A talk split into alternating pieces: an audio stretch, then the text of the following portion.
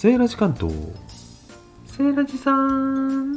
はーいセーラジです。今回はお取り寄せ。セーラジさんお取り寄せじゃないじゃん。なんで種明かしするかな。買ってんの見たよ。これね買ったんですよ。そうお取り寄せじゃないんです。あの調剤薬局処方箋薬局あるじゃないですか。あの、待ち時間皆さんどうしてます？やっぱりスマホですか？電車と同じですね。でもね、目の前になんかいろいろ並んでません？ちょっとした喉飴とか。ちょうど花粉症で言ってたこともあって、喉飴欲しいなと思ってね、見たんですよ。普段なかなかコンビニなどで見かけない珍しいものがあったんです。あそこの品揃えって結構秀逸。なかなか手に入りにくいものが少数精鋭で並んでいる、そんな印象ありませんか？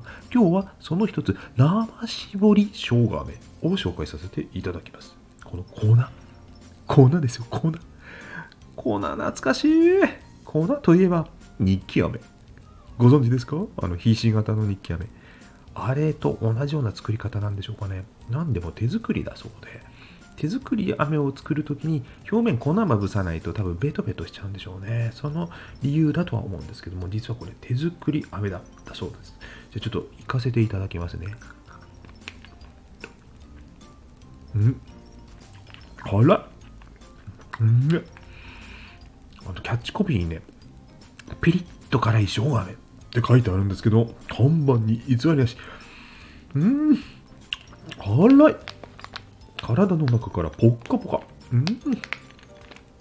生姜は喉に効くって言ってね、喉が以外が辛い、うん、かゆい時とかいいかなと思って効きそうなんでね、調剤薬局で売ってるだけあって、うん、なんか効きそうですよ、これ。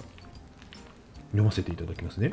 高知県産黄金生姜、黄金生姜っていうでしょうかね、使用。良質の高麗人参エキスを高知県産生姜の絞り汁を配合。んもう一回。あり直し。良質の高麗人参エキスと高知県産生姜の絞り汁を配合。体の中からじんわり温まって味わい美味しく。体にも美味しい飴です。ということなんですよ。高麗人参エキス入りっていうのがまたすごいですよね。